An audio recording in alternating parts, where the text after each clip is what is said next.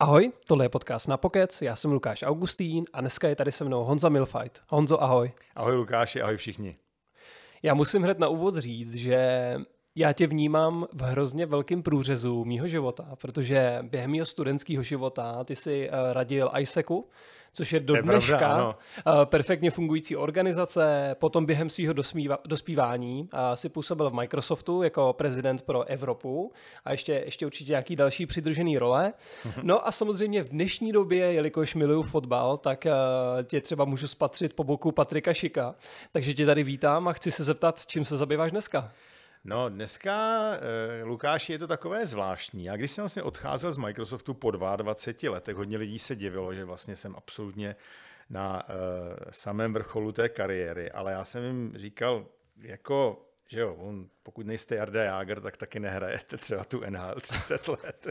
jo, no, on asi 30 let nehrál, takže už to bylo trošičku únava, mě to bavilo, ale byl jsem unavený. A to, co jsem věděl, že budu pracovat s lidma z biznisu, předávat jim nějak své zkušenosti, být mentor, coach a takové věci.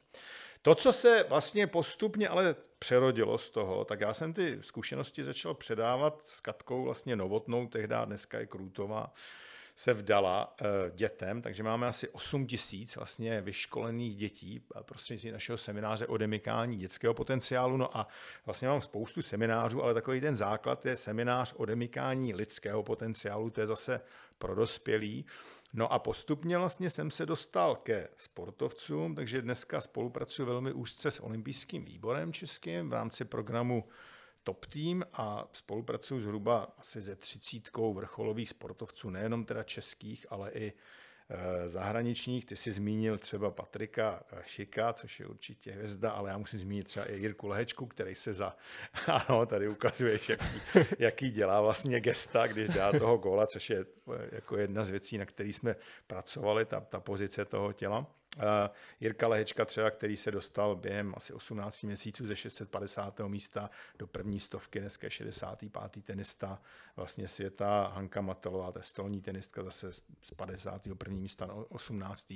Takže ten progres je tam vidět a já tu práci s těmi sportovci mám velice rád a hodně lidí mě podezíralo z toho, že vlastně to, co jsem se naučil v Microsoftu, se nedá přenést do Eh, toho sportu, ale ono to je přenositelný, protože tu hlavu máme jenom jednu. A já jsem zažil třeba v Microsoftu čtyřikrát za sebou, kdy ten můj region, který jsem vedl, to bylo ještě středně východní Evropa, byl nejlepší na světě, ale zažil jsem totální pád, kdy jsem šest měsíců měl velmi těžkou depresi a tři měsíce jsem se léčil u Cyrila Hešla vlastně eh, na Blázinci, eh, na psychiatrické léčebně hmm. v Bohnicích a to mi zase dalo to, že jsem se naučil vlastně, jak ten mozek funguje, když nefunguje. Hmm. Já bych se možná ještě právě vrátil v tom čase, kdy jsi nastupoval do Microsoftu. Hmm. Jaký byly očekávání, když jsi tam nastoupil a jak jsi se s tím popasoval?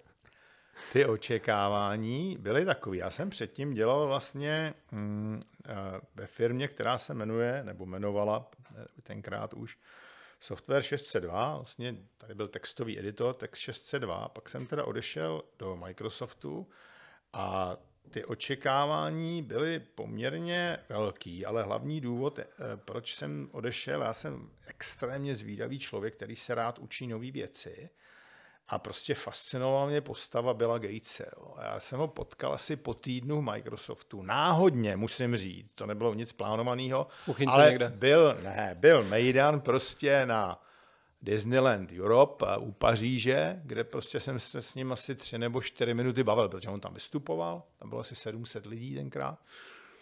No a řekl jsem si, tady s tím člověkem budu jednou dělat, protože mě prostě fascinuje. No a to, co jsem začal dělat, což dneska už je daleko jednodušší, protože máme YouTube, internet a tak dále, v té době to nebylo, to se, to se píše nějaký rok 93, začal jsem sledovat, protože nám chodili z Microsoft Corporation kazety video, tak jsem začal sledovat video kazety s Billem Gatesem, co jako říká, jak přemýšlí, co dělá a tak dále.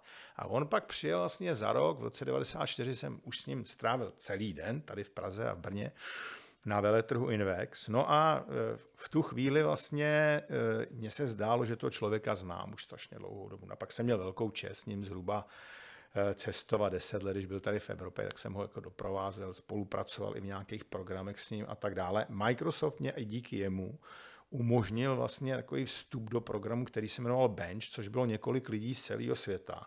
A my jsme téměř každý měsíc dostávali na lejvárnu třeba na marketing od Filipa Kotlera, jo, od hmm. takových lidí, wow. nebo od Eduarda Debona na kreativitu. Takže vlastně já to vzdělání, který jsem nikdy neměl, jako jo, prostě ekonomický a marketingový, tak jsem se takhle doplnil, protože hmm. já jsem softwarový inženýr svojí profesí. Jo. No, takže ty očekávání byly velký, jako jo, a naplnili se. Jo. A já jsem vlastně měl takový, já jsem si dal cíl, já jsem tady, mě brali jako marketingového ředitele, tak jsem řekl, tak dobře, za pět, za šest let chci být prostě nejlepší na marketing ve střední a východní Evropě. Jo. A já už jsem vlastně za těch sedm let byl šéfem celé východní Evropy, hmm. vedl jsem region. Najednou tady jsem dělal generálního ředitele, měl jsem na starosti 80 lidí pro Českou republiku a Slovensko. A najednou mě povýšili 31 zemí a 2000 lidí. A to byl velký skok. Jo. A na tom, na tom začátku já jsem si myslel, že udělám takovýto cut and paste, jo, jako vysekni a hoď to tady. Jo. Prostě to znamená, že vlastně převezmu všechno, co jsem dělal tady, akorát to trochu upravím, že to bude fungovat. Jo. Ale ono vlastně to tak není, jo, protože každý ten národ i v rámci té středně východní Evropy je úplně jiný. Uh-huh. Jo, mhm. prostě Poláci jsou jiný, Rusové byli jiný, Maďaři byli jiný, ty, ty, ty malý národy nebo ty Adriatics, vlastně, jak jsme říkali, tak mezi sebou válčili. To bylo těsně uh-huh. jako mhm. po válce, to si člověk musí uvědomit. A tohle to jsem se všechno prostě postupně učil. To, co mi to hodně pomáhalo, bylo právě ta práce s těma lidma. Já jsem prostě od mládí přesvědčený o tom, že ty lidi, který dělají něco, co milujou a dávají do toho to srdce, tak tímhle s tím vlastně tím, že jsou srdcaři, tak dosahují i nejlepších výsledků, že milují tu cestu, že se to vlastně stane náplní vlastně jejich života, smyslem jejich života. Jo? Protože já jsem měl obrovskou šanci studovat vlastně jaká je souvislost mezi úspěchem a štěstím. Uh-huh. Bill mhm. Gates, jo? on byl zdaleka jeden z nejúspěšnějších, protože byl v té době nejbohatší a tak dále, ale s tím štěstím to funguje trochu jinak. Já si myslím, že nejšťastnější lidi jsou ty, který udělají šťastným někoho jiného činností, který sami milují, nebo činnostma. Jarda Jager, Karel Gott, Bill Gates, Steve Jobs, aby jsme byli spravedliví. Takže tak, to byla hodně dlouhá odpověď na první uh-huh. otázku. Ale úplně krásně navazuje na moji další. V tom běžném životě u těch jako v úvozovkách, nechci říct, nemyslím to jako pejorativně, ale u těch běžných lidí se může stát, že nastoupí někdo do nějakého oboru hmm. a ty očekávání od něj jsou takový, že je naplní třeba 20% svýho potenciálu. Ale potom se někdo dostane do prostředí, třeba v tom Microsoftu, kde se od vás očekává něco, na co ani nevíte, jestli máte. A dostanete zároveň i úkoly, s kterými jste se nesetkali a musíte se s nima popasovat, ještě v té největší kvalitě.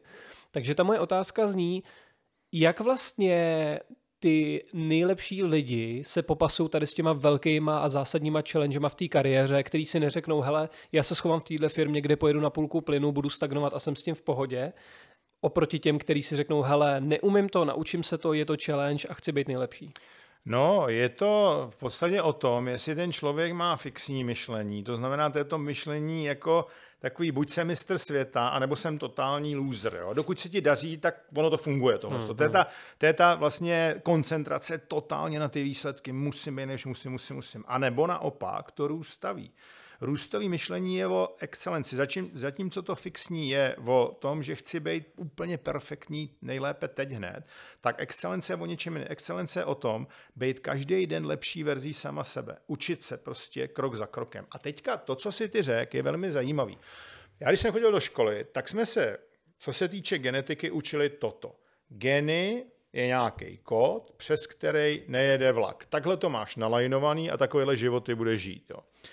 Pak přišli ale lidi jako Bruce Lipton, který vzal dva genetické materiály, stejný, ale dal je do různých prostě prostředí a z toho prvního vlastně materiálu se začaly množit svalové buňky a z toho druhého tukový. Jinými slovy, on přišel na to, že to prostředí vlastně hmm odemyká nebo určuje to, co se s těma genama stane. A začalo se mluvit o epigenetice. Epi znamená nad genetikou. Takže to prostředí do značné míry rozhoduje o tom, jestli se ten tvůj potenciál odemkne nebo ne.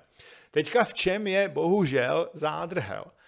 Amygdala, což je ta emoční část mozku, která vyhlašuje vlastně že jo, poplach, vyhlašuje stresy, říká uteč, prostě bojuj, anebo se běž někde schovat. Taková tak ta prastará komponenta. Ano, ano, ta, ta, ano ta, ta prastará komponenta, díky který jsme přežili mimochodem, ale ta má jedinou agendu přežití, nikoli progres. Tvoje logická část mozku, která je ale bohužel mnohonásobně pět až desetkrát pomalejší než ta amygdala, tak pro ní je to ten progres. Jo. Mm-hmm. Takže jde o to, jak udržet tu opičku vlastně na té úzdě, protože ta opička ti neustále říká, hraj to prostě na klídek, jo. Ty, je, buď spokojený s tím, co máš navíc. Mozek má rád něco, čemu se říká homeostáze. Ty se něco naučíš, a pak ten mozek si rád pod sebou, já tomu říkám ustele. Jo, říká, hele, stačí ti to, dobrý, pohodička, protože mozek nemá rád změny. Mozek je mm. úžasný zařízení, ale nemá rád změny. On má rád prostě jasný řád dne, jako jo, protože takhle to je. Takže ty musíš zase mimo tu zónu komfortu. Další věc, která je, já jsem si nikdy nedával jako cíl, já jsem si řekl, dojdu kam dojdu prostě. Tohle mm. to říkám i těm tenistům, fotbalistům a tam dále. Já říkám, odemykání potenciálu je na celý život prostě, jo, a dojdeš, kam dojdeš. Já třeba, a často jsem dostal úkoly a nevěděl jsem, jak je splním, ale řekl jsem, já to splním, já ještě nevím jak, ale s těma lidma, protože vím, jak inspirovat lidi. A ty lidi byli často ve svých vlastně oborech lepší v těch oborech než já, protože mm-hmm. jakmile seš lepší, jakmile děláš generálního ředitele nebo prezidenta pro nějaký region a seš ve všem lepší než ty podřízený, mm-hmm. tak máš špatný podřízený. Mm-hmm. Jako, jo? Protože, jo. rozumíme si,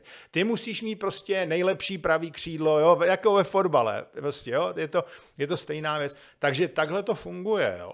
A v momentě, kdy si člověk zvykne na to vlastně růstový myšlení, být opravdu každý lepší verzí sama sebe a je v tom prostředí, který mu umožňuje mm-hmm využívat vlastně ty talenty, které jsou vrozený, to je o, o té epigenetice, jo. tak jde strašně rychle dopředu. Já si myslím, já si myslím, že jsem docela chytrý, inteligentní člověk, ale kdybych byl někde jinde, prostě v jiné firmě, než byl Microsoft, tak si nemyslím, že by se ten talent tak rozvinul. Je to samozřejmě o tom člověku, ty musíš na sobě makat, ale ta firma musí vytvořit prostředí. A navíc, jako, ty, když jsi vlastně s těma nejlepšími, tak se prostě učíš od těch nejlepších. To tak je, jo. A když prostě jsem měl, já nevím, dva, tři týdny za rok i víc, hmm. kdy jsem mohl cestovat s Billem Gatesem a jenom sledovat, jak třeba on zpracovává, když něco čte, jak přemýšlí, bavit se s ním, mít s ním jednak jiný a tak dále. To tě posouvá strašně dopředu tohle. Co nás ještě posouvá, je naše povaha. A já když jsem na tady tím hodně přemýšlel, protože já se zabývám HR, hmm. takže je taky mm, zkrátka psychologie trošku. Jasně. A věc, která mě asi nejvíc zaujala za celou mou kariéru, je takzvaný Myers-Briggs Type Indicator. Hmm. A ono je, jed... zkrátka, když to řeknu trochu kontroverzně, je jednodušší být vrcholový sportovec, třeba v nějaký solové disciplíně pro lidi, kteří mají velký ego, silný sebevěný, hmm. už tak trošku jako od přírody, versus lidi, kteří mají ten velký talent, ale mají třeba imposter syndrom, nevěřej si, pr- protože právě třeba vyrůstali, měli třeba těžký dětství, vyrůstali v, nějakým, jako, v nějaký partě, kde tady to úplně není jako encourage, jak se to říká, Jasně, pozbuzovaný. Pozbu, ano. Takže uh, dejme tomu, že jsem lídr v nějaké společnosti, ano.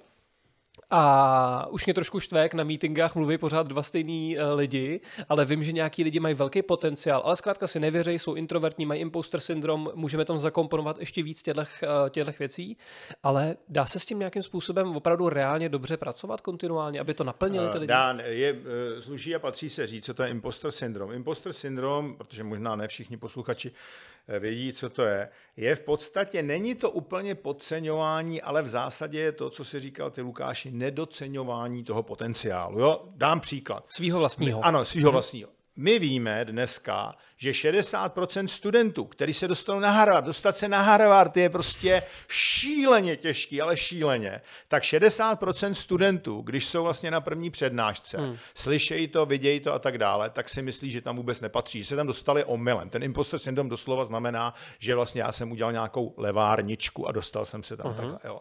A teďka, jak se s tím dá pracovat? Jo? Uh, je dobrý a dneska vy díky YouTube se můžete učit o těch nejlepších. Já vám popíšu koncept, který třeba používají hojně sportovci moji, ale biznismeni, s kterými dělám a tak dále, a který teda hlavně používám i já. Jo. A použil jsem ho poprvé s tím Gatesem ještě z těch videokazet. My máme takzvaný zrcadlový neurony, což jsou neurony, který zrcadlí okolí. Jo. Hmm. Proto se taky často říká, emoce jsou nakažlivé, hmm. jak ty pozitivní, tak ty negativní. A takhle to přesně funguje. Takže vy když vlastně sledujete někoho, top, top, top člověka v tom vašem oboru, nebo to, co se chcete naučit, mm-hmm. tak to nejde o to, že ho budete kopírovat. Já tomu říkám lokalizace, že si z něj vlastně převezmete to, co je z něj nejlepší a za A a za B vy vidíte, že to je úplně normální člověk, jo. Když prostě, jo, jako já když jsem cestoval s Billem Gatesem, tak jsem, ano, tohle to jsou věci, v kterých jako je lepší, ale když jsme se bavili o tom, jak se má zakládat jako nová pobočka a kde je máme zakládat, emerging markets a tak dále, hmm. tak to si troufám říct, eh, že jsem zase radil já jemu. Rozumíme si, jo, hmm. prostě.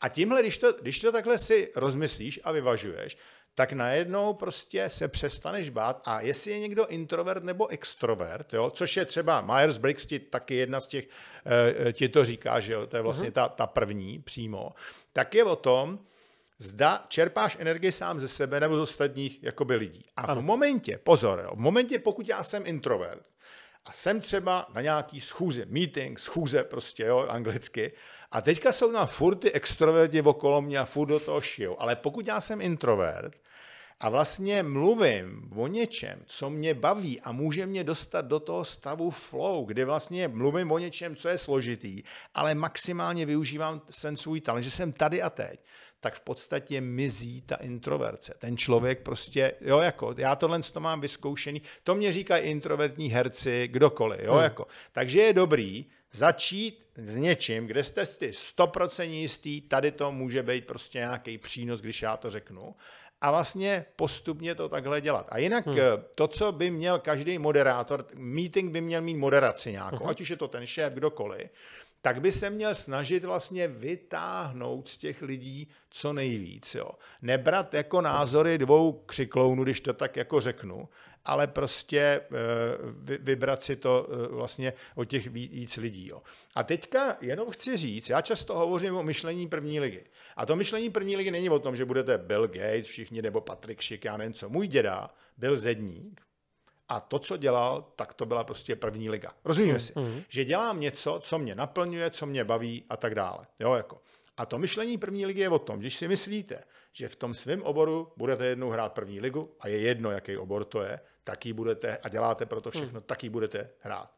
Občas se vám stane, že spadnete do té druhé ligy, ale to myšlení té první ligy vás vrátí do té první ligy. Pokud se vlastně uměle říkáte, ne, ne, ne, mně stačí divize, tak se vám bohužel může často stát, že skončíte v okresním přeboru. Takhle to funguje, tak to funguje s, tím, s tou uh, myslí lidskou. A není to vůbec o tom, kde se kdo narodil. Já jsem do 20 let vyrůstal na vesnici, o tom to není. Jo.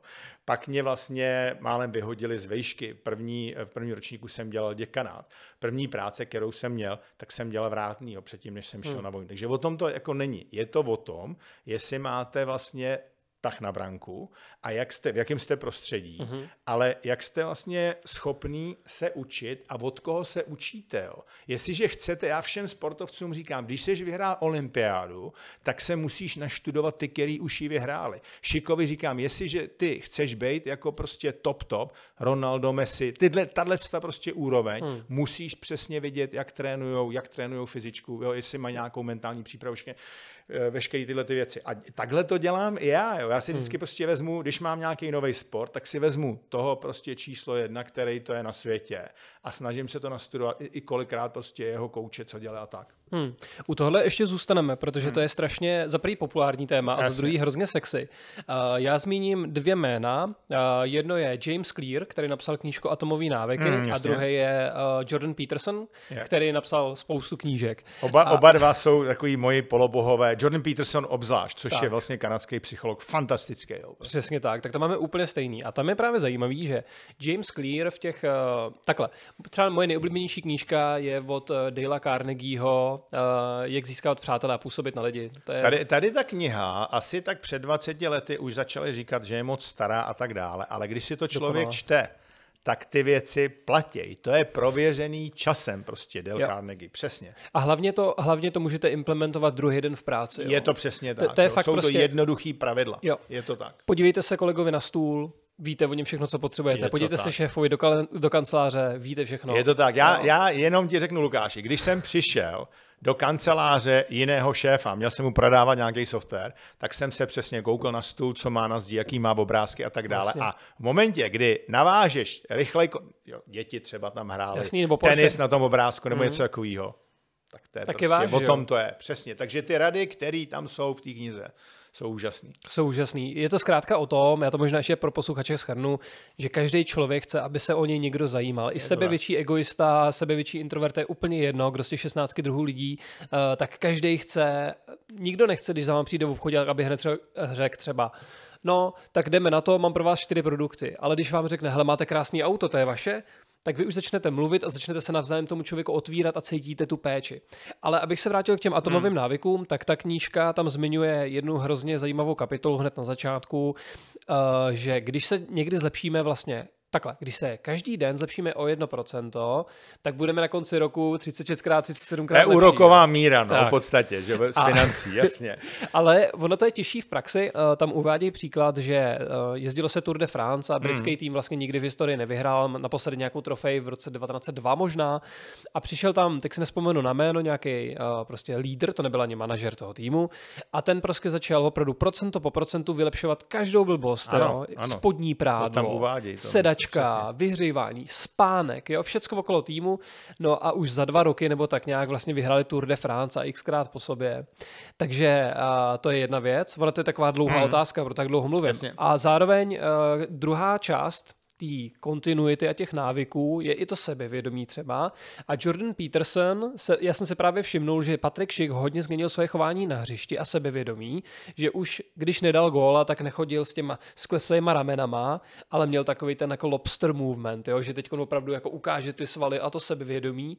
No a to má potom zase velký vliv. Takže když to skombinuju a, a zrekapituluju, tak zkrátka jak důležitý jsou návyky a jak důležitý je dodat sám sobě sebevědomí. Hmm. Uh, návyky jsou jednoznačně velmi důležitý. Řeknu proč. Jo.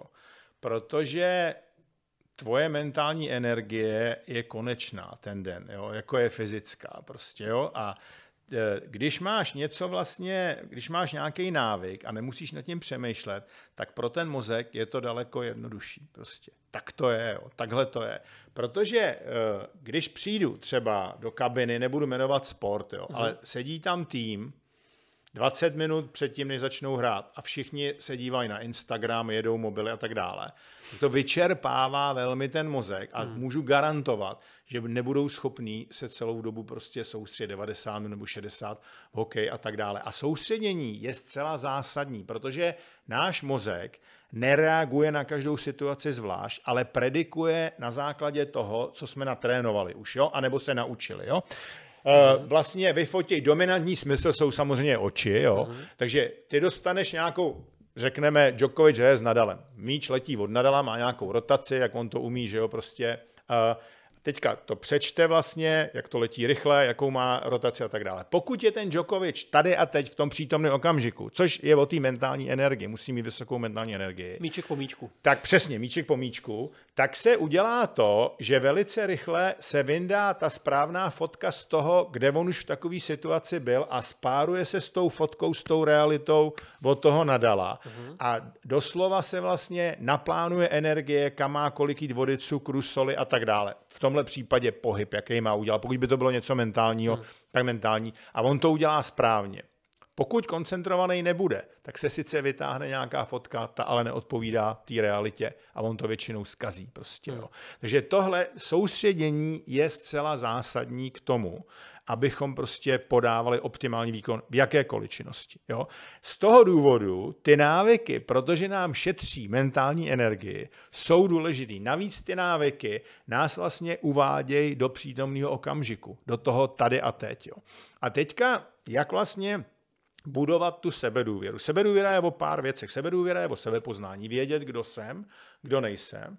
Je to o tvý schopnosti se rozhodovat. Já třeba mám velmi rád tenistu Cicipase, ale on už to nedělá jako v minulosti tolikrát, ale hodně často kouká do té lože k tomu tátovi, aby mu prostě radil. Jo. A to není úplně jako optimální nastavení té mysli, jo. protože ty se musíš naučit jako rozhodovat. A potom je to o tom, jak zpracuješ tu minulost. Jo. Hodně trenérů ti řekne, hoď to do koše.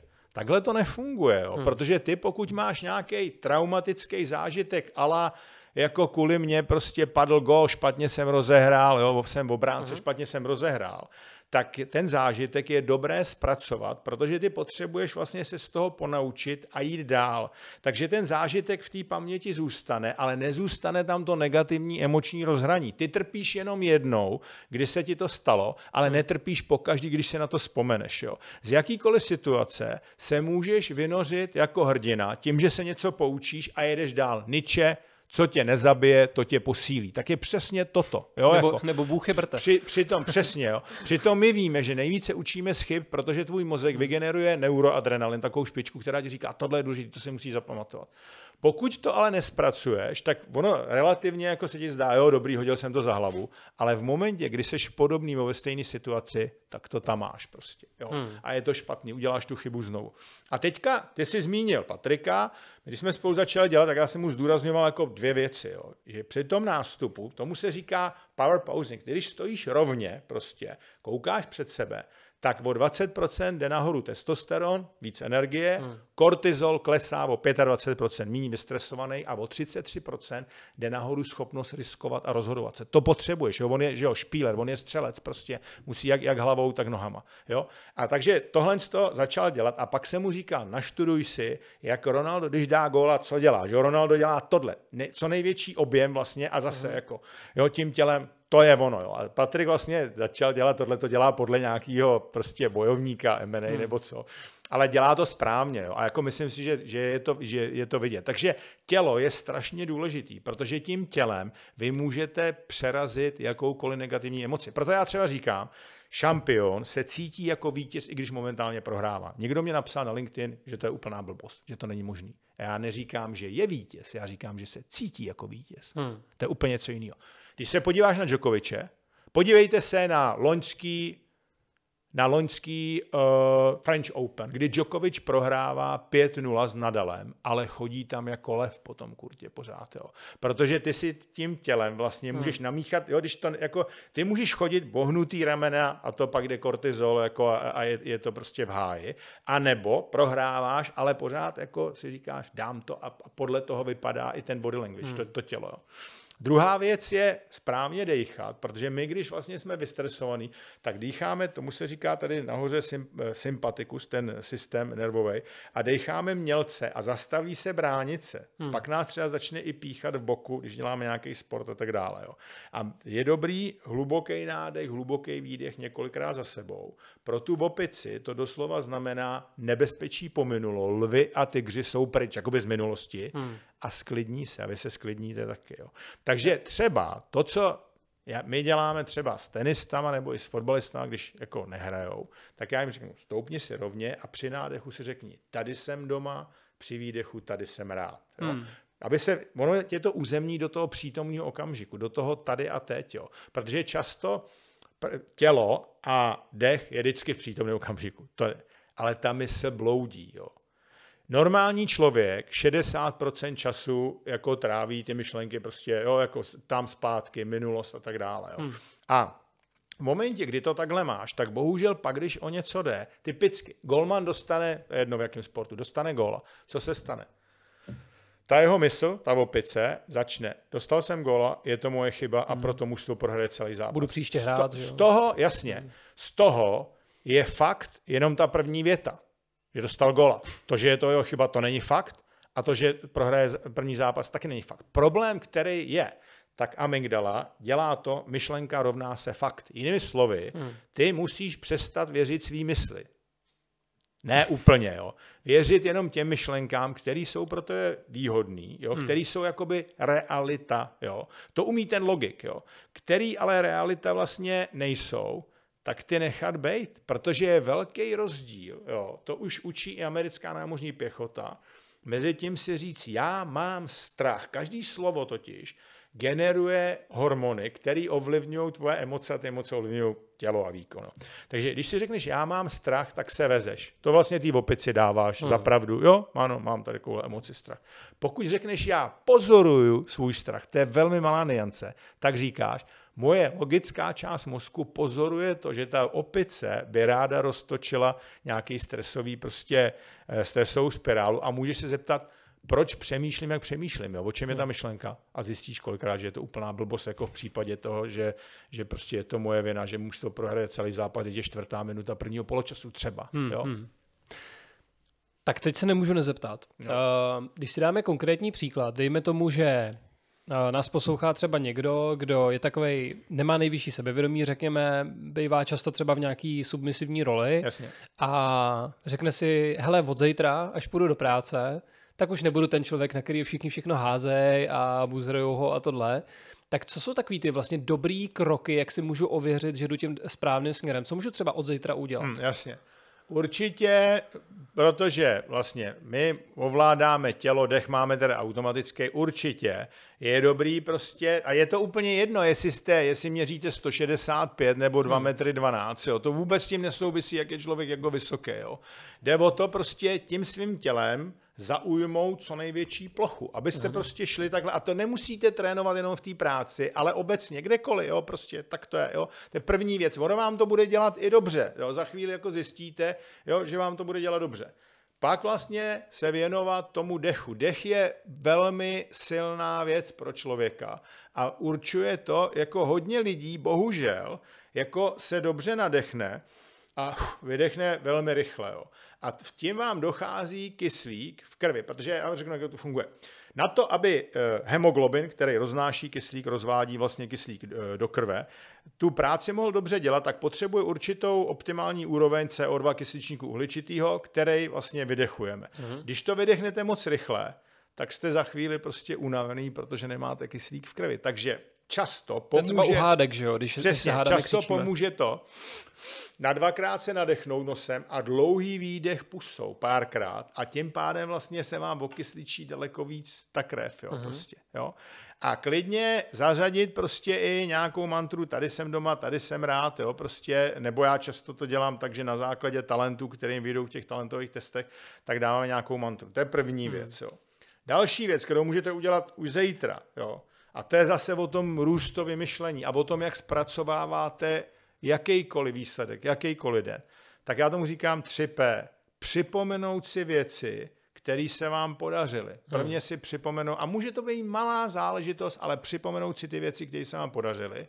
Tím pádem dáte šanci synapsím, to jsou spojky, které propojí jednotlivé neurony, aby se to tam dobře srovnalo během spánku. Takže připomenout si, co jsem udělal dobře poučit se z toho, co jsem dobře neudělal, jo, jako, jo, co tam je za ponaučení. A tam hmm. se udělá, musíte udělat to, pokud je něco většího, tak já tomu říkám zarámovat a přerámovat. Jo. Zarámovat si vlastně to, co se stalo a přerámovat si tou vizualizací tak, jak by to mělo být příště, jak to udělám prostě příště. Hmm. Jo? Mohli jste někoho naštvat, nebo jste prostě udělali špatně kličku třeba, jo, nebo já nevím, jo. jste se nesoustředili ve fotbale a tak. Hmm, Takže hmm. to je při, eh, připomenout, poučit a třetí eh, je o tom si vlastně představit, jak to budu dělat do budoucna. Člověk totiž má dva velký nástroje, který si neuvědomuje pořádně, že je má. Je to naše paměť a naše schopnost imaginace. My si totiž můžeme zapamatovat naši budoucnost. A teďka, teďka si řeknete, co to je za blbost, jak si můžu zapamatovat něco, co tady ještě není. Můžete, protože si to můžete vizualizovat. Jo. Hmm. Vize je obraz světa, který ještě neexistuje, ale my mu uvěříme. To je hmm. vize, jo, v podstatě. 99% lidí, kteří vyhráli olympiádu, tak si vizualizují. Jo. Téměř hmm. všichni mý sportovci si vizualizují. Takže vy, když si to vlastně tu věc představujete, tak výhoda té paměti je ta, že ona funguje jako hard disk a hard disk taky nerozliší, jestli je to pravda nebo ne. Hmm. Prostě to tam padá, ten údaj. Jako jo. Navíc, to je třeba případ Martina Kříže, což je jeden z nejlepších basketáků českých, měl urvanou achilovku před třemi lety, eh, tři měsíce před mistrovstvím světa. Já jsem s ním vlastně pracoval, pracuji s ním do dneška, ale v té době jsme vyloženě jenom vizualizovali, jak už bude hrát, jak hází ty šestky. Tyhle ty věci využíval a hmm. to ležel s tou nohou jakoby nataženou prostě někde doma po operaci a tohle mu strašně pomohlo. Jo. Hmm. Protože se generují ty hormony, jako je endorfin, dopamin a to jsou samozřejmě léčivé věci, hmm. které urychlují uh, to recovery, to, to léčení. Možná se z toho dá udělat i takový okruh, že všechny tady ty věci, které jsi zmiňoval, asi eh, jsou podmíněny nějakou dobrou self-disciplínou, aby, jsme, tak. aby jsme měli dobrou disciplínu, no a disciplínu asi můžeme vybudovat pomocí návyků. Že? Je přesně tak, jako, je to přesně tak, já prostě eh, to, co se sportovcema dělám, tak jsou právě ty návyky, obzvlášť, když je ten den D, tak aby vlastně utratili co nejméně ty mentální energie, hmm. ale aby tam šli totálně našláplí. Jakoby, jo. Dva sportovci, s kterými dělám a který vlastně dovezli medaile z Tokia, Lukáš Rohan a Alex Šupenič, tak prostě přesně tohle jsme probírali. Třeba ten den předtím oni si vzali takový papír a napsali si doprostřed olympijské hry, protože z toho samozřejmě nervozita určitá byla. A okolo toho všechno, co už dokázali vlastně. A hmm. teďka ten mozek udělá z toho jakoby negativního, jo, prostě olympijské hry nebo ten strach, pozitivní zoom out. Já vlastně ty olympijské hry jsou jeden další nějaký kamen na té cestě, jo, hmm. přes který jako překročím. Jo. A potom vlastně je dobrý si ráno udělat nějaký rutiny, který vás jako potěší, který děláte rádi, to je o tom endorfinu. Vy, vy, vy prostě potom se říká priming v psychologii. Vy potřebujete našlehat správný koktejl v tom mozku, hormonální. Jo. A to je o pár, je to tak, jako jo.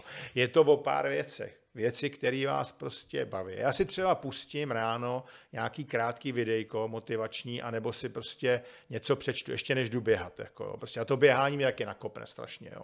A já běhám, já běhám celý vlastně život. Jo. Takže to vlastně to... zmiňuje právě i Jordan Peterson, no. že kromě těchto technik, které nám pomáhají jsou, a jsou mentální, tak je strašně důležitý jako hodit se do formy i fyzicky. Je, je to tak, jo. protože v momentě, kdy, když se hejbete aspoň půl hodiny denně, tak se zlepší funkce mozku o 30%. To tak je, protože se hmm. to prostě prokrví, vysilí, pamatujete všechno. A potom je dobrý, aby ten den měl jasný ráz, to je o tom dopaminu, jo? protože dopamin je reward hormon, on tě pochválí za to, když něco dokončíš, ale současně motivační, že ti dává energii jo, prostě do toho, do toho dalšího dne. Jo. Takže je, je i dobrý, já nevím, první můj sportovec, s kterým jsem dělal, tak byl David Svoura, který si prostě do té tašky ty věci dává přesně stejným způsobem pořád, jo? protože hmm. na to, na to neplejtvá žádnou mentální energii. A já si myslím, že tohle je prostě důležitý, protože ty tu mentální energii potřebuješ potom vlastně na ten den nebo na ty závody nebo hmm. na prezentaci, na cokoliv jiného. Ono tady to tohle je asi jediný způsob, jak třeba bojovat s prokrastinací, jo? protože v České republice je hodně známá knížka, nebo respektive ten projekt hmm. jako uh, konec prokrastinace, ale prokrastinaci porazíš jenom tím, ne že si přečteš knížku, ale jenom tím, že si uděláš právě ty návyky. A potom už ten den nevyplňuješ jako Netflixem, brambůrkama a dalšíma věcma. No ale... jasně, tak ona vlastně prokrastinace je dlouhou dobu známá, to, to, to není z tohohle století, ale vlastně i po světě a tak. A je, je to přesně tak, jo, protože ty návyky, že jo, to je jednoduchý. Chci začít běhat, jako, a furt to oddaluju. no, dneska prší, pro, pro, pro, dneska, dneska jsem unavený. Eh, tak je to potřeba udělat tak, že tomu se říká accountability partner, že půjdu běhat jakoby s někým, s nějakým kámošem, který už třeba běhá, který hmm. vás jako vyburcuje. Další věc je, abyste neměli výmluvy. Já vlastně ty tenisky nemám zašněrovaný a nemám připravený ty věci, v které budu Včera jsem dát se na židli. Všechno to dát prostě na židli, abyste neměli absolutně prostě žádnou výmluvu. Hmm. A potom já jako si myslím, že u toho sportu je to tak, vy jakmile si na to zvyknete, zvyknete si na ty endorfiny, sport je prostě droga. Jako jo, sport je droga, ale a já jsem na něj závislý, na téhle droze, ale je to droga, která je zdravá. Jako jo, prostě. To je můj názor. Jako jo. A já, já, v podstatě tady tu drogu, jako, to je od 12 let, jo. jsem hrál tenis, Teďka třeba neběhám každý den, ale hmm. když neběhám, tak zase jdu jednou tolik s hulkama, jo, Nordic walking, cvičím a tak dále. Jo. Ale prostě tak to je, jo. je to přesně o těch návicích. Jo. Ty, jakmile mám ty návyky, tak neprokrastinuji. Je dobrý ještě mít toho opravdu nějakého člověka, jako který to dělá s váma, který vás jako drží nad vodou, když potřebujete. Pokud se dá sehnat, no. Karle, jestli to slyšíš, tak víš, co ti myslím. Eh, My jsme se teď hodně bavili o úspěšných lidech a úspěších, ale uh, ty už si zmiňoval, že jsi si prošel i těžkým hmm. obdobím, protože když uh, člověk samozřejmě performuje dlouhou dobu, a třeba neprokrastinuje, protože ona je ta prokrastinace hmm. je někdy dobrá, no tak nás to může dohnat. Mě by zajímalo, co lomeno kdo uh, ti pomohlo se potom odrazit Jasně. od toho dna? Hmm. Eh, já možná řeknu, proč se to stalo, jo? protože hodně lidí si myslí, že vyhoření nebo deprese je vlastně z něčeho z práce, která tě nebaví, toxický jste a tak dále. Jo? Může to tak být, ale nemusí. A to je ten můj případ. Jo? Protože já jsem dělal práci, kterou jsem miloval, fantastický týmy, který jsem měl na starosti, eh, ale neodpočíval jsem mentálně. Vysvětlím to. Vy, když děláte něco, co máte rádi, tak jste často v tom flow. Ve flow se hmm. první hormon, který se vylučuje, je endorfin. Endorfin zabraňuje bolesti a zabraňuje vlastně únavě. Takže vy jste schopni, když jste v tom flow, tak prostě jedete 12-15 hodin, je to prostě jedno. Jo. A protože to flow je velmi intenzivní, tak vlastně v noci ty jiný hormony, jiný chemikálie tu hlavu musí čistit. Ale vy, když spíte málo nebo neodpočíváte, tak vlastně vynecháváte tu obnovu sil a skáčete zpátky do toho flow. Jako, teď ještě lítáte, já jsem lítal 200 letů za rok, jo, po všech možných kontinentech a e, dokonce jsem udělal nějaký rozhovor, který se jmenuje I to, co milujete, vás může dostat do blázince. A to se mi přesně stalo, když mě bylo 50, tak v podstatě jako psychický kolaps. Jo. Vy hmm. ten mozek totiž vycucáte tak, že endorfiny, serotonin a všechny ty chemikálie, hormony, které vás činí šťastným, tak tam nejsou. Jo. A ta deprese je o tom, že v podstatě jakoby vy jste pořád se bojíte, máte strach, máte úzkosti. Úzkost je šílená v tom, že to je strach, který se nedá pojmenovat.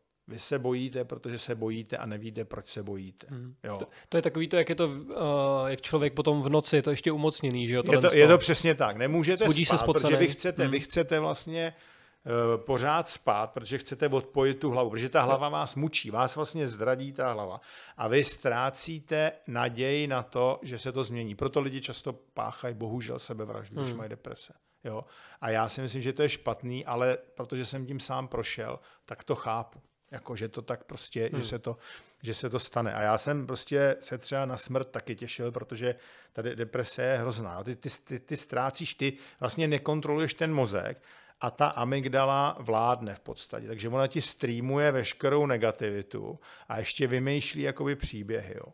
To, co se vlastně stalo, tak já jsem byl tři měsíce doma, kdy ještě to byla hloupost ode mě, protože kdybych šel za Cyrem Hešlem, můj dobrý přítel vlastně někdy na podzim, tak jsme to možná odléčili ambulantně. A to se hmm. nestalo. Takže jsem byl na tři měsíce vlastně na té na klinice jo, a Bohužel, protože ten mozek už byl tak vycucaný, tak ty antidepresiva nezabírali. Jako, bylo to fakt jako špatný a oni už nevěděli, co si jako se mnou počít. Jo. Strašně velký profesionál, já musím říct, že jsem se setkal jenom prostě jako s lékařem a samozřejmě profesor Ešil je skvělý. No, pak teda nějaký vlastně antidepresiva zabrali někdy v březnu trošku, to se to zlepšilo. A pak, protože tam nemůžeš být pořád na tom blázinci, tak Cyril mě řekl, hele, jako prostě trošku se to zlepšilo, tak tě pustíme domů. Jo. A to bylo, to bylo zajímavé hmm. docela. To je vlastně teďka, uh, jo, deset let to bylo teďka. To bylo strašně krásný jaro, kdy vlastně v Dubnu bylo v pořád slunce a tak dále. A ono to světlo ti pomůže, jo, s těma, hmm. jo, pomáhá. No a já jako postupně, tak jako krůček za krůčkem jsem třeba začal chodit, nebo jsem se díval na jednu třetinu hokeje. To předtím, já jsem nečetl nic, pořád jsem jenom ležel. A takhle to jelo, no a asi během 14 dnů prostě jsem najednou šel si zaběhat, jako na kolo, jo. Pak jsem tam šel na kontrolu za Cyrilem, on mě už schopnil asi za pět nebo za šest, jsem říkal, hele, není důvod, tady hmm. je to, jo. No a samozřejmě, když jsem se z toho dostal, tak byla jako otázka první, jak se mi to vůbec stalo. A stalo se mi to opravdu kvůli tomu, že jsem neodpočíval mentálně, jo, jako jednoznačně. No a potom jsem řešil i to, jako musím se přiznat, tak jeden, dva dny, jak vlastně co teda jako udělám, jo? protože ty, ty lékaři samozřejmě by nic neventilovali ven, nikdo moc jako nevěděl, oni věděli, že něco se děje, hmm. i Microsoftu chodili mě pořád kytky do nemocnice nebo domů a tak. No ale já jsem se rozhodl, že prostě ta story půjde ven. Jo. A prvně jsem to docela zajímavý zveřejnil na nějaký konferenci velký v Británii, protože Britové o tom neradě mluví, o depresích. Jo. Uh-huh. A tam mě ve stoje tleskalo asi tisíc manažerů ze všech jako top velkých firm. A pak jsem to řekl i tady samozřejmě Microsoftu, Uh, tak, taky, jo. Ale o, o, to, o to nejde. Já jsem se ale díky té deprese, protože všechno, ty když si uvěd, to byl jako fakt traumatický zážitek, a já jsem mohl postupovat tak, proč se to stalo zrovna mně, takhle jsem si zničil život. Já jsem to takhle neměl. Jo. Hmm. Já jsem si řekl, co z tohohle si můžu vzít dál do života. A to je přesně to ponaučení, jak mozek funguje, když nefunguje. Jo. Protože teďka neříkám, že manažer, prostě, který třeba zkazí prezentaci, nebo hokejista, který nedá gola, takže je v depresi, ale ta amygdala ho mučí v podstatě. Jo? Hmm. Prostě je to tak. Jo?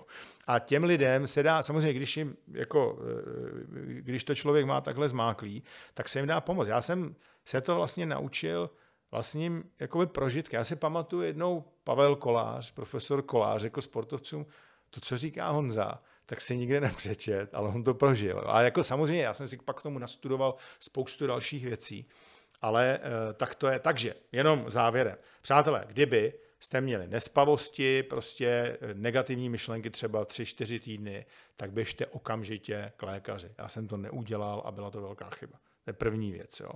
Na straně eh, vlastně jakoby tí, toho, kdyby se něco takového projevilo. Ale každopádně odpočívejte nejenom fyzicky, ale i mentálně. Nepodceňujte to, jo. protože hmm. já vám řeknu jednu věc, jo. tobě Lukáši i všem posluchačům. Zatímco ve sportu je vlastně ta regenerace sil součástí toho výkonu a té přípravy, bohužel v biznesu my to často bereme jako slabost, že musím odpočívat. Jo. Nemůžu dělat prostě uh-huh. 12 nebo 15 hodin, ale vy stejně nejste tak efektivní. Jo, jako, jo. Mě se jednou ptal šéf Boše, jestli bych byl tak úspěšný, kdybych takhle prostě to nedělal. Jsem říkal, já si myslím, že bych byl ještě úspěšnější, že bych dělal méně hodin, ale hmm. byl bych efektivnější, protože bych byl odpočatý a měl větší energii. Je to tak. Zajímavý je, že mi přijde, že třeba hlavní města, konkrétně hmm. třeba Praha, tak to je úplně brutálně jako jako, já nechci říct zpátečnická, ale přijde mi, že tady opravdu je fakt silný ten trend toho New York být, být tady to, přesně to, tak, přesně, jo, ty no, metropole zkrátka. Ano, ano, ano. ano. Uh, ale díky bohu si to lidi začínají Já si myslím, trošku... že si to uvědomují. I firmy si to uvědomují. Zlepšuje se to. přednášky a tak. Zlepšuje se to. Já jsem byl v Tokiu, my jsme s hmm. manželkou hmm. projížděli Japonsko a když jsme byli v Tokiu, tak jsme tam měli uh, jednu průvodkyni, a já jsem na ní začal sypat takový ty kliše, co si myslíme o Japoncích a říkal jsem, tak co, co ten váš workoholismus, ha, ha, ha. A ona říkala, jako Lukáši, to už tady taky není, hmm. no. Tady už jsme si taky uvědomili, že jako pracovat od 9 do 5 je good enough. Potom jdeme prostě někam na pivo a druhý den se zase sejdeme, ale když tam budeme ty tři hodiny navíc, tak toho uděláme ne jako o já nevím, 30% víc, tak. ale třeba o 4% víc. Je to tak. Protože ten mozek přesně má nějakou, má nějakou jako kapacitu a přesto už potom nejde vlak. Um, možná se ještě um, pojďme o, otřít lidově řečeno o Billa Gatese. Um, mě hrozně zaujala jedna věc. Já když jsem se připravoval na tenhle podcast, hmm. tak jsem si samozřejmě byla uh, googlil a vyjela na mě strašně odkazů vlastně od jeho filantropy, teď že chce dát zase 6 miliard dolarů do, do, do těch fondů a dělal úžasné věci v Africe, projekty, uh, které zachránili 100 tisíce lidí, nebojím se toho říct. Hmm. Na druhou stranu jsem našel spoustu různých jako názorů, že Bill Gates může zakovit, divný konspirační teorie, na Redditu fora jako uh, why is he the most hated entrepreneur in the world.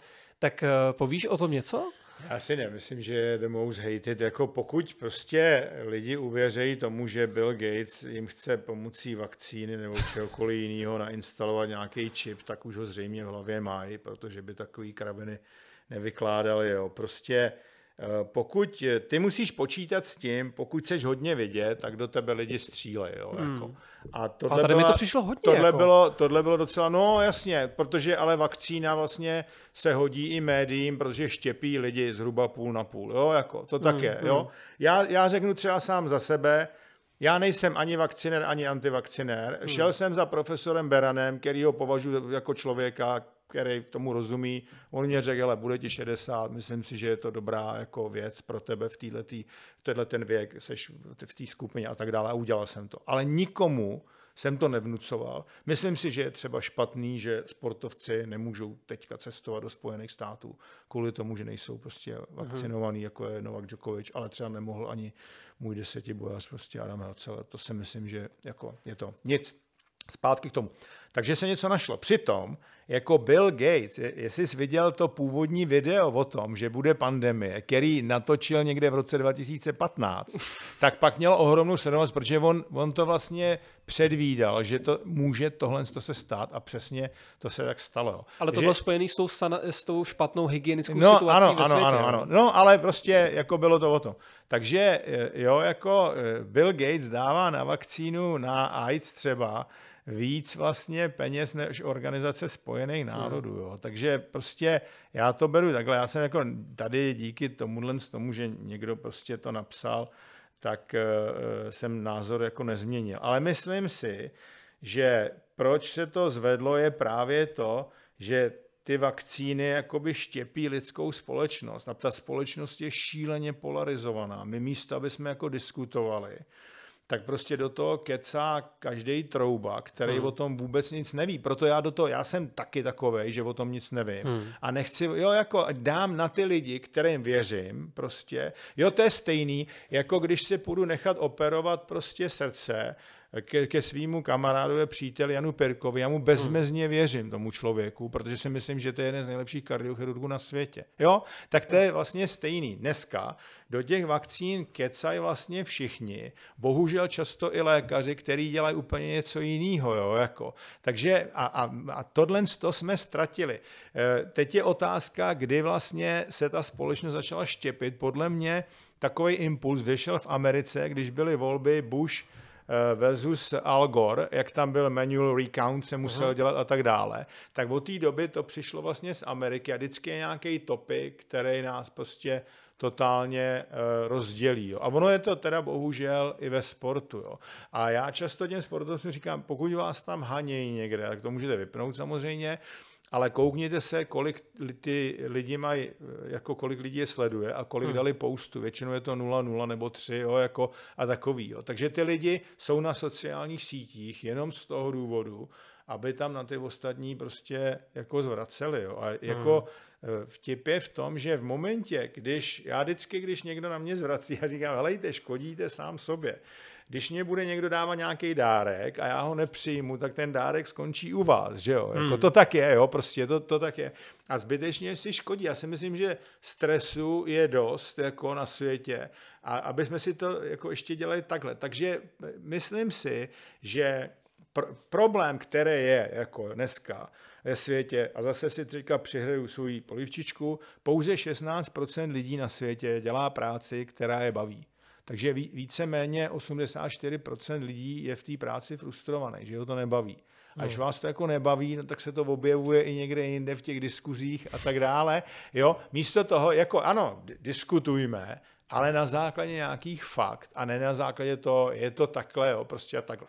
Bohužel často, jo, média přispívají k tomu tím, že dneska vlastně komentář a zpráva zmeržovaly dohromady. Často to není vlastně vidět. Hmm. Tam jsou nějaký fakta, ale často jsou to ty názory toho autora. Já si myslím, že komentář hmm. má svoje místo, jasně, ale musí být jasně komentář. Jo. Neříkám, že to má jiné média, hmm. ale často to takhle je a ty lidi už to berou prostě, jo, je, je to takhle. Proto třeba já se stavím za to, aby byla už ve velmi útlém věku mediální výchova těch dětí, hmm. aby vlastně si ty děti udělali svůj názor prostě.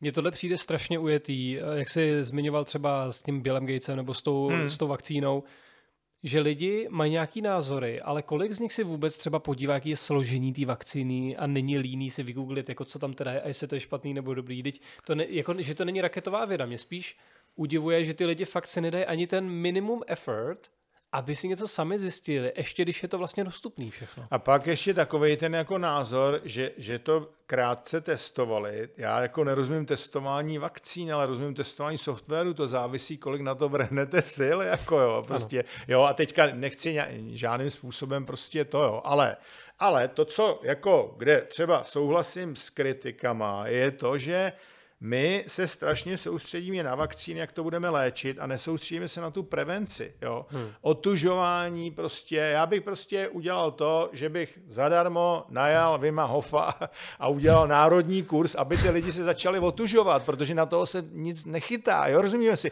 To je studená, přátelé, to je Wim Hof, jeho metoda je studená voda a dechová technika, velmi jednoduchá technika, která velmi výrazně zvedá vlastně imunitu. Aby lidi sportovali a tak dále, my jsme zavřeli vlastně tělocvičny dětem, jo. Hmm. Děti, dneska je asi 16% vysoce obézních dětí, jo, jako, což hmm. je hodně poměrně. No ale Wim Hof potom zase plácne něco ve stylu, že nepotřebujeme nemocnice a je oheň na střeše, že jo? To už je, to je samozřejmě, jo. Vidíte, že jako ne, není, nic není černá bílá, jako. Přesně tak. A já si myslím, že ono je i v pohodě prostě uh, udělat chybu, uh, říct něco blbě, jo, protože v každý To každý opravdu době... řekl, že, že ne, nejpotřeba nemocnici. Ono to přesně takhle je to No interpretované ne, na sociálních pro sítích a v ne, médiích. ale on jo. to nemůže brát prostě, no, ta, on to takhle asi přesně neřekl, jo. Ale Právě. skutečně on je z dvojčat a když vlastně hmm. ty profesoři si je pozvali, tak jim obou dvou něco prostě píchli a ten brácha skončil v nemocnici, jako musel, měl horečky a Wim Hof vůbec nic. Jo. Takže, takže to není vlastně vrozená ta imunita, ale je to získaný jo, tím pádem, jako tě, tou technikou. Když jsme tady spolu, tak ještě se nemůžeme pobavit o možná poslední uh, důležitý hmm. etapě uh, tvojí kariéry a to je, to je coaching, ale coaching i dětí. Nebo, Jasně. nebo nevím, jestli se tomu říká coaching Jo, dětí, jo, ale vedení je taky, po té no. správné cestě. Ale já chci začít ještě takovou jako fundamentálnější hmm. otázkou, protože coachů je dneska strašně moc. Člověk, když si otevřel LinkedIn, tak každý druhý člověk je prostě coach a, a mentor. Ale mě zajímá, co odlišuje dobrýho kouče od těch, od těch ostatních. Já možná, a to bude exkluzivně pro tvůj podcast, tady řeknu, že často vlastně, já o tom moc jako nehovořím, ale řeknu to tady, jo, že já, i když prostě jsem koučoval a mentoroval lidi 20 let vlastně Microsoftu, tak když jsem odešel před 8 lety, tak jsem si udělal vlastně jako vzdělání, Mail Campbell se to jmenuje, je afilace vlastně Harvardské univerzity v Londýně na, na celý rok, abych měl všechny ty certifikace mezinárodní a tak. Hmm. A jsem vlastně fellow na koučovacím institutu na Harvardu, kdy vždycky v pondělí večer máme takový sezení, 20 asi 25 koučů eh, ze čtyř kontinentů. Kde, kde, A pardon, jen- jenom no. omlouvám se, že předušuju, ale jak jsi se dostal k tomu, že máš certifikaci z Harvardu? Tam můžu, můžu třeba já normálně tak se Uh, přihlásit? musíš si udělat, no, ty se tam můžeš přihlásit jako member a do toho fellow ty si musíš udělat, jednak teda mě, protože jako správně by to mělo být tak, že pokud seš jakoby nový coach, tak bys měl mít supervisora. A hmm. mě vlastně supervisora dělala šéfová toho institutu, uh, Karol Kaufmann, asi dva a půl roku, a takhle vlastně, jo, ona mi to nabídla, takhle jsem se tam dostal. Jo. Měl by mít ten člověk určitý prostě certifikace, ty mezinárodní mm-hmm. a tak dále. Jo, jako. A vlastně ty, ten Mail Campbell, to je organizace komerční, která velmi úzce, kde je i v boardu ta Karol Kaufmann, která s nima velmi úzce spolupracuje. Jo. A pro mě je to takový jako networking, jo, protože zase se potkám s jinýma koučema. Já jsem tam v podstatě jediný, který dělá takhle jako se sportovcema tak. Takže je, je určitě dobrý, tím chci říct, se jenom jako podívat na to, jakou ten člověk má praxi. Já jako moc nevěřím na to, že prostě někdo vystuduje jako vysokou školu a prohlásí se za kouče nebo za koučku, jo, jako je, je, je to jako možný, jo, ale já bych takového člověka jako možná na nějaký jako denodenní situace, ale ne jako koučovat nějakého prostě top sportovce nebo šéfa jako firmy, která má pět nebo deset tisíc lidí. Hmm. Takže je dobrý se dívat, protože mm, já vlastně eh, jako hovořím o mentoringu, což je vlastně předávání zkušeností tomu člověku a coaching je spíš vyptávání se Mentoring je push, jako v dobrém slova smyslu, jo, že vlastně mu dáváš něco a coaching je pull, na to jsou různé metody a tak dále. Takže je dobrý se podívat, jestli má nějaký certifikace a tak, jaký má zkušenosti a vlastně na, na tu praxi, jo, jako na tu praxi mimo ten coaching. Jo. Hmm. Já moc nevěřím, i když je to možný, jo, že prostě někdo je tak dobrý, empatický, já nevím co, že začal koučovat, jo, prostě a, a je jako ten coach, ale je dobrý se podívat na, na, na tu praxi. A pak samozřejmě s kým už jako spolupracuje, jo, prostě, jo. Jsou bohužel lidi, kteří třeba jako mě jednou někde potkali, nebo jsem s nimi dělal nějaký rozhovor a vykládá jako na veřejnosti, že, že se mnou spolupracují v coachingu, to bohužel jako není pravda, jo, hmm. ale, ale to je, mě to je celkem jedno, jo, ale Jinak oni ty certifikace, v zásadě to nikdo nevyžaduje tady, ale třeba ve Velké Británii, když prostě jsem u nějaký firmy, tak se mě na to jako ptá, jestli to mám a to, ale jinak jsem se s tím jako e, nesetkal, že by, to, že by to vyžadovali. A je dobrý vlastně vidět, jestli ten člověk je i formálně vzdělaný, jo, uh-huh. jako to, což já jsem prostě e, si udělal, i když to jako úplně nemuselo, nemuselo takhle být, jo. No, tak, takže tak, jo. Já, jako, můj názor je zase ten, že když bude, protože hodně lidí, takhle ještě to chci říct, stresu už bude jenom víc. Jo. Proto lidí, kteří jako budou schopní pomoct těm mm-hmm. ostatním, kteří budou schopní budovat jejich mentální odolnost, tak bude potřeba, jo, jako ty lidi. Ale je potřeba, aby to bylo podle mého soudu kvalitní. Jo, jako je, ať už jsou to prostě psychologové, psychoterapeuti, protože já třeba, mě často lidi oslovují v souvislosti s tou depresí. Eh, ta moje story je známa, já jim můžu říct moji zkušenost, ale já nejsem člověk, který léčí prostě deprese. Jo. To hmm. musí opravdu psycholog, psychoterapeut, anebo Eh, ne, nebo vlastně psychiatr. Jo. To, je, to tak je prostě. Jo. Jako, já jsem člověk, který vlastně pomáhá lidem dostat je z nějakého malého nebo i většího plusu do velkého plusu ale pokud máš depku, tak seš mínusu, tak se musí nejdřív dostat na nulu, eh, to také. Jo. Takže eh, spíš si myslím, aby se ty lidi, jako, eh, který to chtějí dělat, tak by se vzdělávali, získávali nějaké prostě zkušenosti, jo. protože určitě, když ty budeš koučovat, tak já už se na to budu dělat, ano, dělal tady, tady, tady, dělal human resources a tak dále, hmm. tak řeknu, ano, to je člověk, který prostě jako už má něco za sebou. Tak a jdeme na ty děti, protože to souvisí mm-hmm. jak s odemykáním uh, potenciálu, tak Jasně. i vlastně s coachingem. A to je hrozně zajímavý téma, protože existuje strašně moc teorií. Znovu se vrátím třeba k Jordanu Petersonovi, ten říká, že dítě vlastně prvních devět měsíců ještě nemanipuluje, je to opravdu jako zv- pudový zvířátko. A v těch devíti měsíců už se trošku to jako mapuje, potom je takový to období do těch třech let, kdy se hodně rapidně, rychle vyvíjí ten mozek a tak dále, ale chtěl bych se spíš zeptat zkrátka, jak na to, když teď mám opravdu doma třeba mimino, což mimochodem mám, tak uh, jak to dítě mám učit a kdy přijde ten správný čas mu pěstovat ty tak. správné návyky? Menší přednáška na odemykání dětského potenciálu. Takže, přátelé, když se to dítě narodí, tak má 100 miliard neuronů, což jsou mozkové buňky. Eh, pár se jich už vlastně propojí, synapse jsou takové tekutý spojky, pomocí kterých ty neurony vlastně komunikují. A když něco děláme, přemýšlíme a tak dále, tak tam vlastně proudějí chemický a elektrický signály. Eh, nějaký synapse už se vytvoří během třetího trimestru těhotenství té matky, jo, protože to dítě už něco vnímá. Ale potom to dítě, přesně to, co říká Jordan Peterson, to dítě je jak houbička. Ty synapse se tvoří takovou intenzitou, že do tří let jich to dítě má vytvořených 50% z těch, co bude vytvořených v celém životě. Jo. Uh-huh. To je to jako velmi důležitý. Takže je dobrý, když je to dítě malinký, ty nemůžeš, ono se nevyplní žádný test, jo, jako, tak ale to děcko sledovat, co to dítě dělá prostě rádo, s čím si hraje, v čím, jak je obratný a tak dále. Protože ty děti vědějí přesně, co je jejich talent. Teďka to vysvětlím. Oni nevědějí samozřejmě, můj talent je třeba vidí do budoucnosti, vizualizovat si věci nebo strategicky myslí, taky to nefunguje. Ale to dítě ví, který činnosti mu dávají energii a který mu energii berou. A teďka proč to dítě to ví? Protože talent není nic jiného než genetická informace. A protože geny má každý, tak talent má každý. Jo? Jako. A samozřejmě, že ty v pozdějším věku, třeba když těm dětem 6-7 let už si vyplnějí ten test, tak to jim pomůže jakoby, hmm. to zjistit. A když je to dítě malý, tak je potřeba ho pozorovat, který věci dělá rádo. Jo.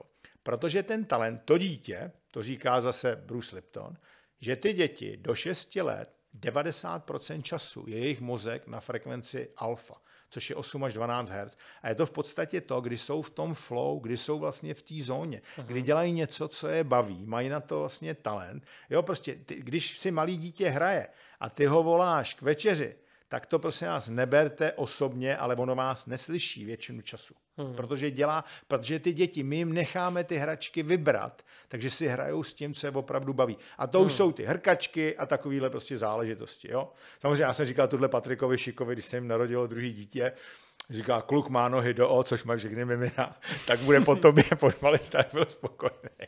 A to byla jako legrace. Eh, jo, ale tak je to jenom genetická informace. Je, je, to, je to přesně tak, jo, jako, a to tam asi přeskočí tady z toho, z toho eh, prvního kolena.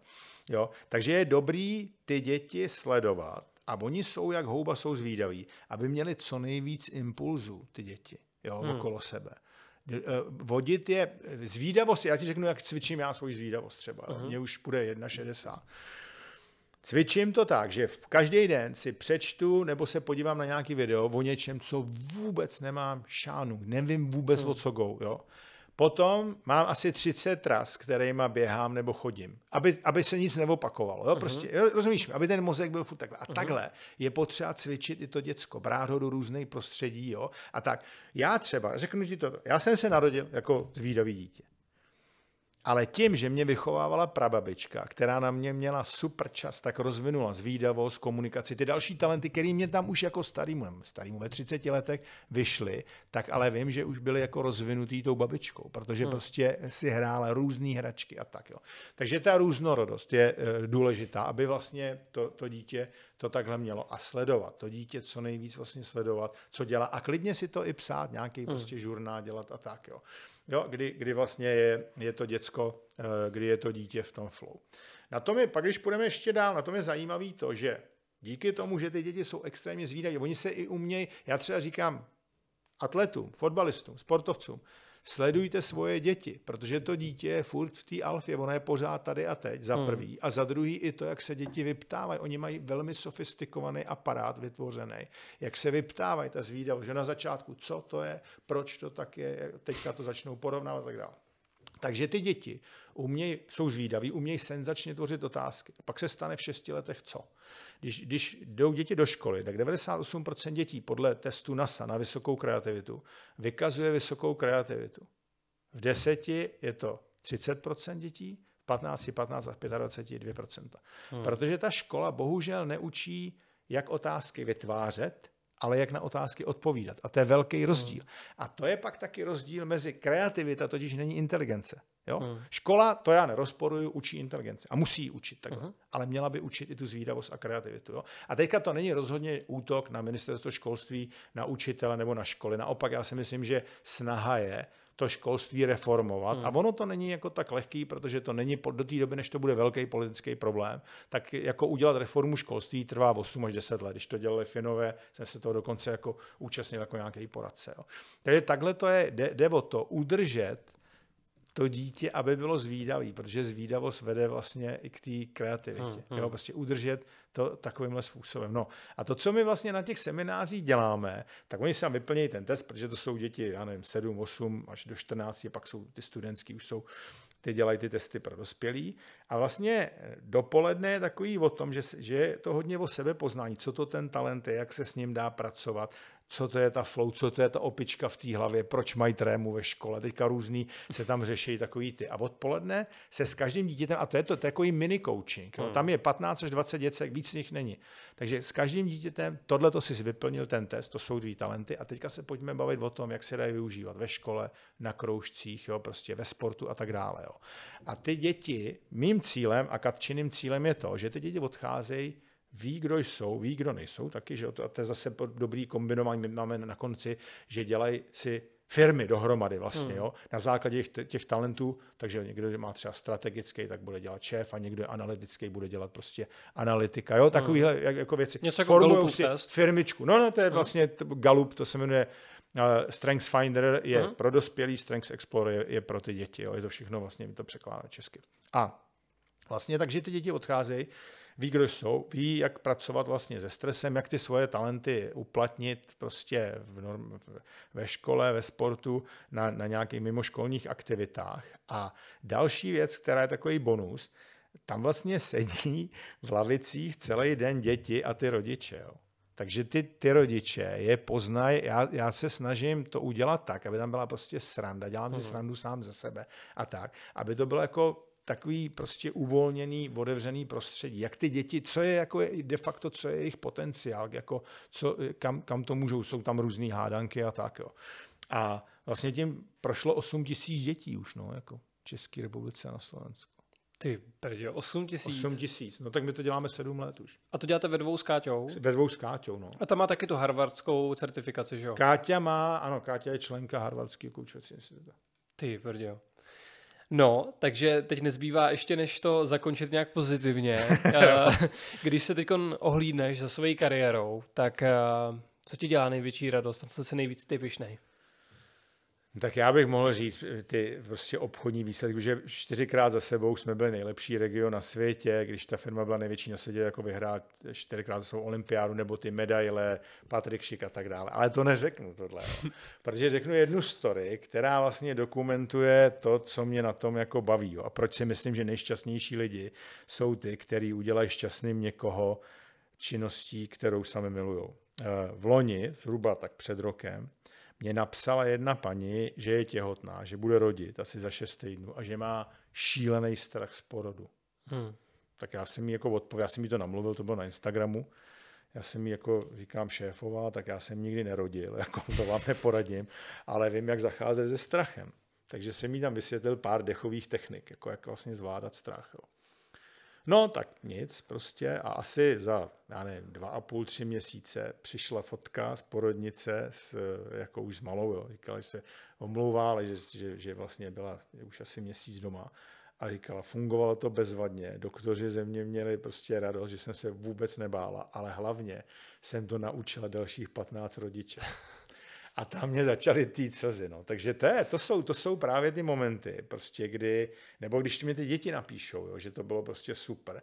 A že to byl, já si pamatuju, jeden kluk mě napsal osmiletý, nejlepší den doposavat v mém životě. Hmm. Tak to jsou prostě věci, které jako nezaplatí žádnýma penězma, žádnýma úspěchama, žádnýma medailema. Ty medaile a úspěchy jsou skvělý, ale to je prostě absolutně bomba. A to mě drží pořád. Já mám pořád prostě energii.